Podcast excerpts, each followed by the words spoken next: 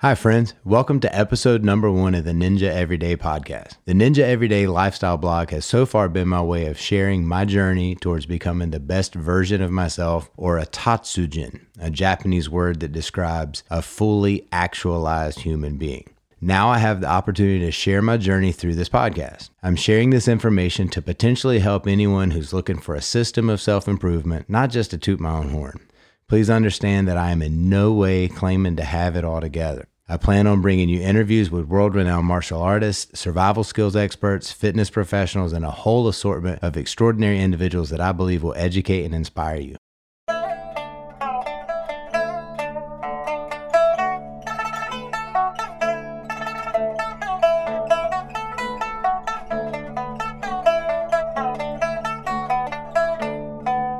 I've been practicing the art of Toshindo, a modern form of self protection crafted by American martial arts pioneer and ninja master Anshu Stephen K. Hayes for the last 22 years. I have almost as much time under my belt training in Brazilian Jiu Jitsu with several legends in the sport, but now specifically under the guidance of Professor Roy Dean. I've also had the opportunities to be a firearms instructor, security professional, and defensive tactics instructor over the last two decades.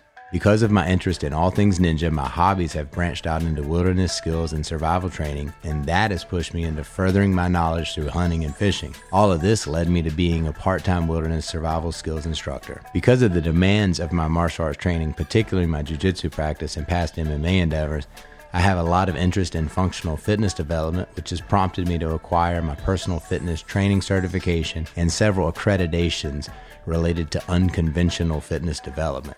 As physical fitness gained in importance to me, I also started to focus more on the mental and spiritual aspects of fitness, which led me to meditation and mindfulness practices. This interest plus my ninja martial arts connections led me to Shugendo, which is an old Japanese approach to an amalgamation of nature based shamanic, Buddhist, Taoist, and Shinto style spirit building practices. Last year, I took my second set of vows in the Kasumian Shugendo tradition. The Ninja Everyday podcast is brought to you by my personal dojo and training facility in Chapel Hill, North Carolina, Chapel Hill Quest Martial Arts, offering a variety of programs for everyone from Toshindo self defense, Brazilian Jiu Jitsu, Quest Fit functional fitness, Quest Kick fitness kickboxing, and personal fitness training, all expertly designed to help you unleash your potential. Check out our website at chquestcenter.com. Episode one of the Ninja Everyday podcast has to start off strong, so I'm going to share an interview with my Toshindo instructor, personal mentor, and friend, Anshu Stephen K. Hayes.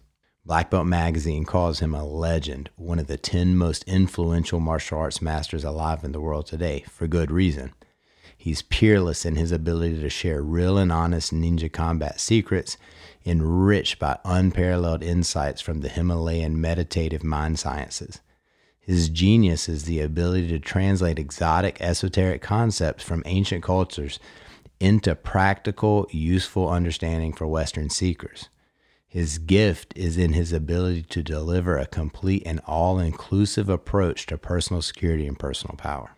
As a child in the 80s, I was very interested in ninja and ninjutsu because of my introduction to the art through G.I. Joe. I wanted very much to be the ninja character Snake Eyes. The first book I ever found on ninjutsu was The Mystic Arts of the Ninja by Stephen K. Hayes. I found it in my small hometown's public library, and I think I checked it out over a dozen times and practically memorized the whole book.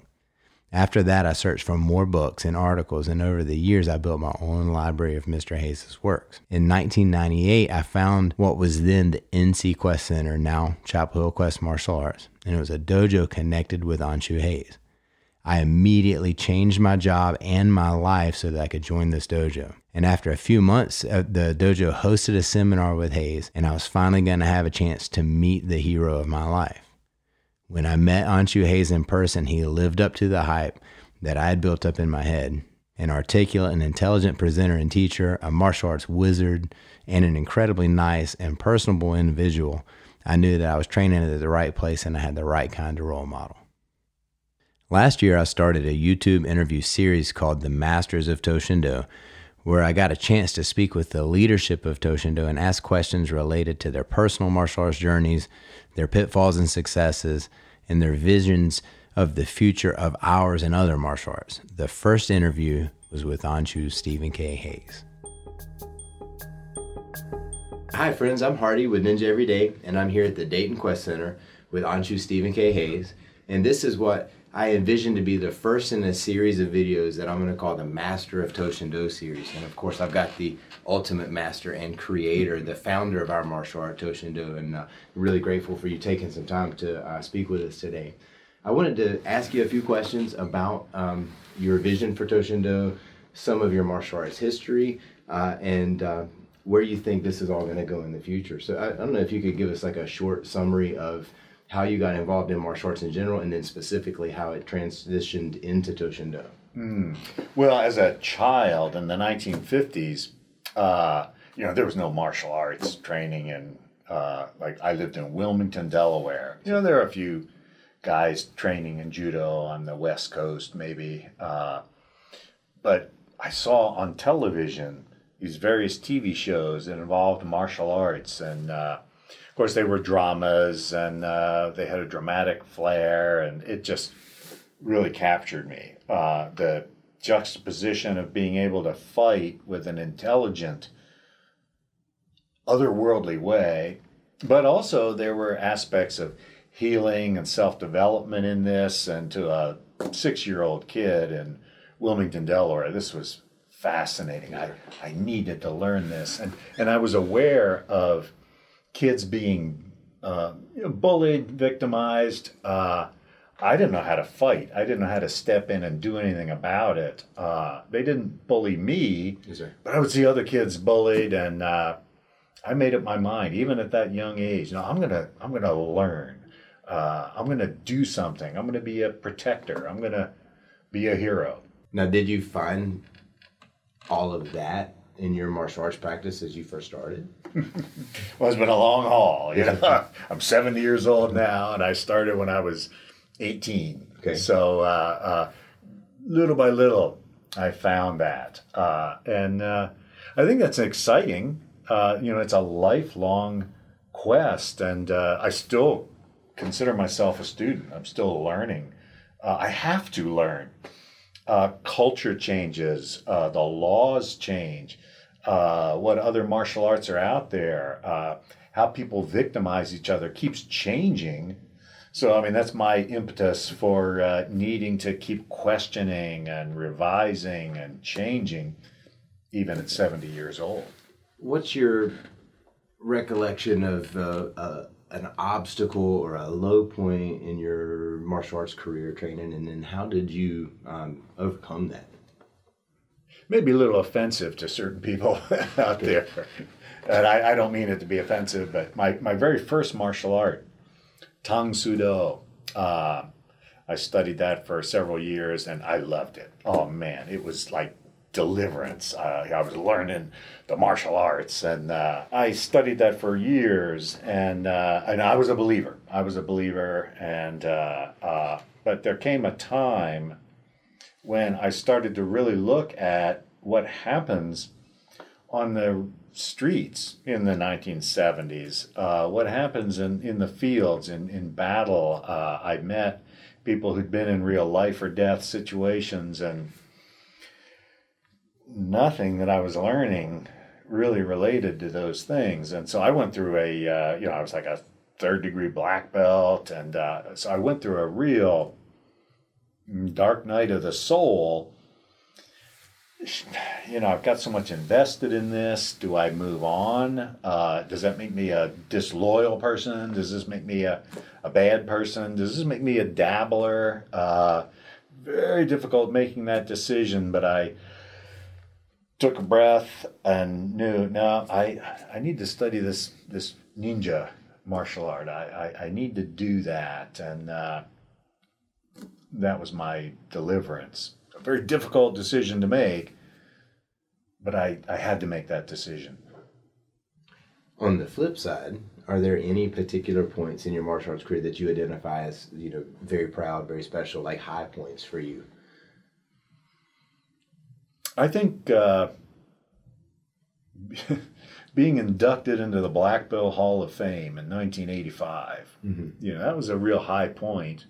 I was this guy who'd studied ninjutsu for a couple of years in Japan. I was going back and forth with my wife. Uh, we were training, but it was an odd martial art. It was very weird. I was the only guy who had been trained in this martial art. That year, it was a statement. No, I, I had made a significant uh, contribution to the martial arts. And then a couple of years ago, I got the uh, MAIA Lifetime Achievement Award. And I'm a lousy customer of Century and, and MAIA, but they they chose to honor me. And again, that was like 20 years later after the Black Belt Hall of Fame. And uh, it was uh, very meaningful, you know, that my peers, uh, uh my friends, people who didn't even know me in the martial arts uh, would say, no, he made a significant contribution. Uh, he's the guy we're going to salute this year. That, it was very touching to me. Can you tell us a little bit about some of the influential figures in your martial arts journey, some of the instructors and teachers, maybe even some of the students that left a mark on you as you came up? Well, you know, I uh, uh, can't not talk about uh, Masaaki Hatsumi. Uh, when I got to Japan, I was involved in a high tension striking martial art, and, and I appreciate my uh, Tang Soo Do teachers. Uh, they were a valuable stepping stone uh, in my life. So Masaaki Hatsumi, uh, so radically different. He's so opposite of me. Uh, uh, the way he lives and the way he conducts his business, and ironically, that was a great teacher for me. Yes, sir. It had been somebody like me, eh, you know, we would have. Uh, in fact, I did have a ninjutsu teacher, one of Hatsumi Sensei's students was a lot like me. Okay. Oh gosh, head button all the time. So uh, uh, he was definitely an influence. Uh, how he got me to go from attention, uh, quick twitch martial art into uh, something I could live for my whole life. Uh, you know, another great influence. I'm not an Aikido person, but I really appreciate the stories of Morihei Ueshiba, founder of Aikido.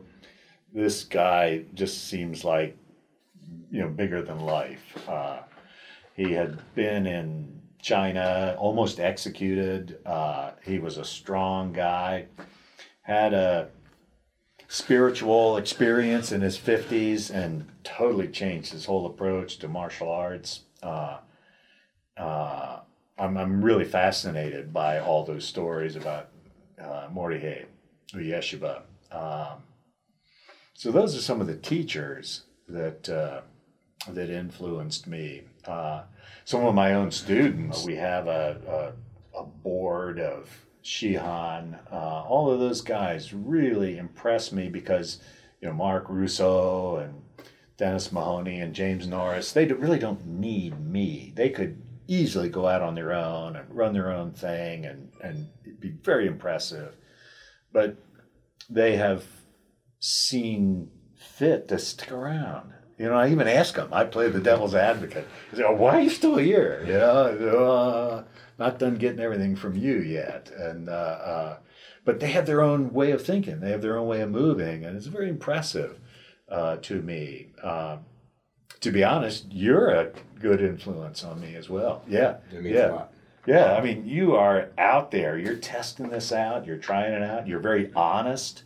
Uh, if something's not working, or uh, you know, you want to explore this, uh, you go and do it, and you come back, and you keep coming back. Thank you So, very uh, You keep delivering, if, if you could go back and talk to your white belt self, your beginner self, is there something that you would say pay special attention to this or don't do this? Uh, any sort of guidance to those maybe that are newer to the martial arts or Toshindo specific path? Wow.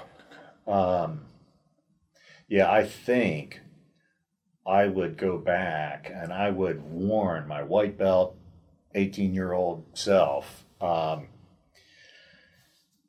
be careful of the influence of the movies. Okay. Uh, movies are fiction. Movies are are twisted to create you know dramatic feelings in people, uh, anger, uh, you know, heart touching, uh, tears, laughter, uh, and so they'll do things in movies that aren't going to happen in real life, and you'll be tempted to like answer questions you don't have answers for with answers from the movies, and, and that's a very dangerous thing to do. Uh, I feel very strongly about that. I love going to the movies. Sure. I love martial art movies, especially things where they do wire work. You know, mm-hmm. when he gets hit, he flies out of the. I love all that, but it's very dangerous to us in the martial arts to build our uh, training around what happens in the movies. I think that would be my advice. Any advice to maximize somebody's longevity in the martial art? How do you, at 70, continue to move the way that you do, roll the way that you do, hit the way that you do? Anything that uh, you see people are doing that may be counterproductive to that? Well, when I was young, you know, my 20s, um, we used to uh, what I would call train hard. I mean, we'd crank the wrist a little too far, uh, you know, take the shoulder a little too far, maybe some hits a little too hard, and we thought that was really important. Uh, maybe it was to go through that, but boy, a lot of people have dropped out over the years. You know, wrist is no longer uh, usable. It can't make a a tight fist anymore. Um, hips replaced. Um, knees replaced. Uh, so my advice is, God, take it easy. You're going to live a long time. You're going to live a long time. Uh, use the Toshindo uh, method of uh, use of the the body, the the bone structure. Um, hit targets if you want to hit hard. Uh, there are all these beautiful dummies now. You can crack that dummy flip it over your hip, smash it headfirst into the floor. Use dummies. Um, you know, there's a saying, All these kids, oh, he heals fast," and no, he doesn't heal fast. He recovers fast, but he doesn't heal. And then you get into your 30s or 40s or later on, and all this stuff comes crashing back. So maybe I can't say enough about. Uh, okay. Yeah, take it easy. Take it easy one the the question that I'm most interested in is do you have a vision or um, somewhere you'd like to see the future of Toshindo go? Well, as you know, I, I kind of leave that up to people in the following generations, your generation, and uh, you know, like Meg today got her belt. She's the next generation down, and uh, uh, I'm the old guy. Uh, uh, I will really leave it up to you if this is valuable, um, if this is, despite being in the Black Belt Hall of Fame and the MAIA Lifetime Achievement, uh, maybe that was just me. Uh, but does our martial art really uh, stand out? Does it contribute? Is it valid? Um, is it viable into the future? Uh, I'll have to leave that up to you uh, to to build this. Uh, second thing is, you know, it's going to have to change a little bit. Uh, martial arts have changed since the 1980s. They've changed since the 1960s. A new martial arts have appeared that were never even heard of back in the 1980s. Uh, laws change, culture changes. So people are going to have to be have the confidence to say, well, this may be a little outdated. Um, we can still teach that as a classical kind of a thing in case it comes back, mm-hmm. but we need to replace that with this. And I think that's going to be the hard part. You know, they're going to be the loyalists. No, Stephen wouldn't have done that. And uh, the, the radicals, oh, yeah, but he said we should change it. And, uh, uh, you know, wherever I am, I'll be looking down, kind of chuckling and uh, uh, see how you do. But I have to leave it to uh, generations in the future if it's valuable, it'll live on. Well, we can reference the video going forward if it comes up. So, uh, one last question: um, If we've got somebody out there watching and they're considering doing a martial art and they're considering Toshindo, is there anything that you would say uh, to maybe help sway their opinion one way or the other? Oh yeah, I think it's really important to know why am I doing a martial art? Because there's some people that, um, oh God, they're chained to a tin desk all day long. Uh, uh, you know, they're writing stuff on papers. It goes in the outbox from the inbox, and oh, they just want some excitement. You know, I'm just bored to death with myself. They they want excitement. Um, Toshindo could be the martial art for them. Um, there are other people who have a need to compete. Uh, I, I want to see what I can do, and I just like take the stops off and uh, let it roll. Well, Toshindo may not be the martial art for them. Now they may compete for a few years, get that out of their system.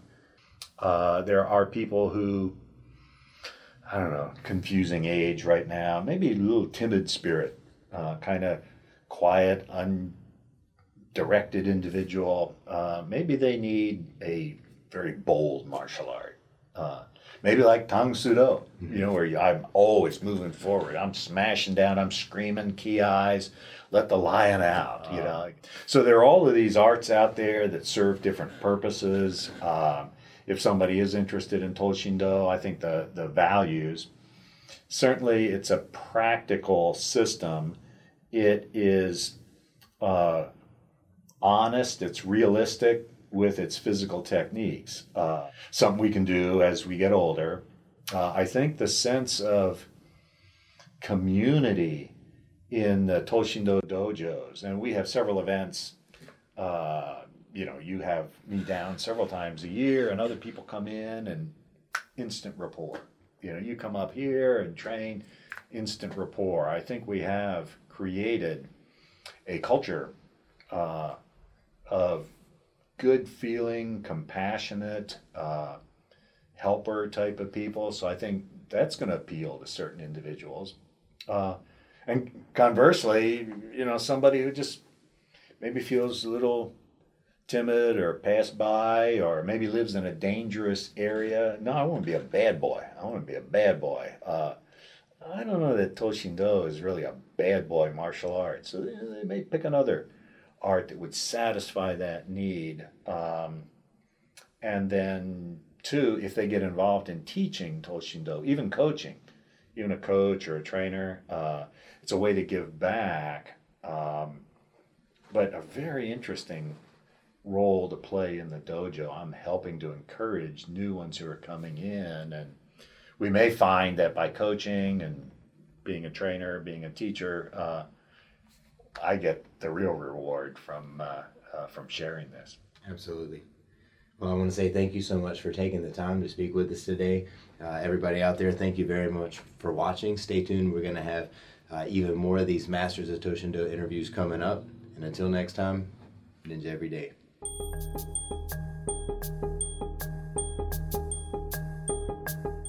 All right.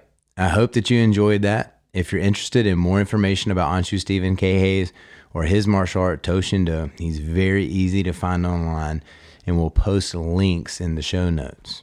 If you're interested in training with Anshu and several other members of his training teams, there are lots of upcoming training opportunities. On April 3rd through the 5th of this year, the annual Toshindo Black Belt Retreat will be happening at the Hombu or the Head Dojo in Dayton, Ohio. If you're a Toshindo Black Belt, you should definitely try to get to this event.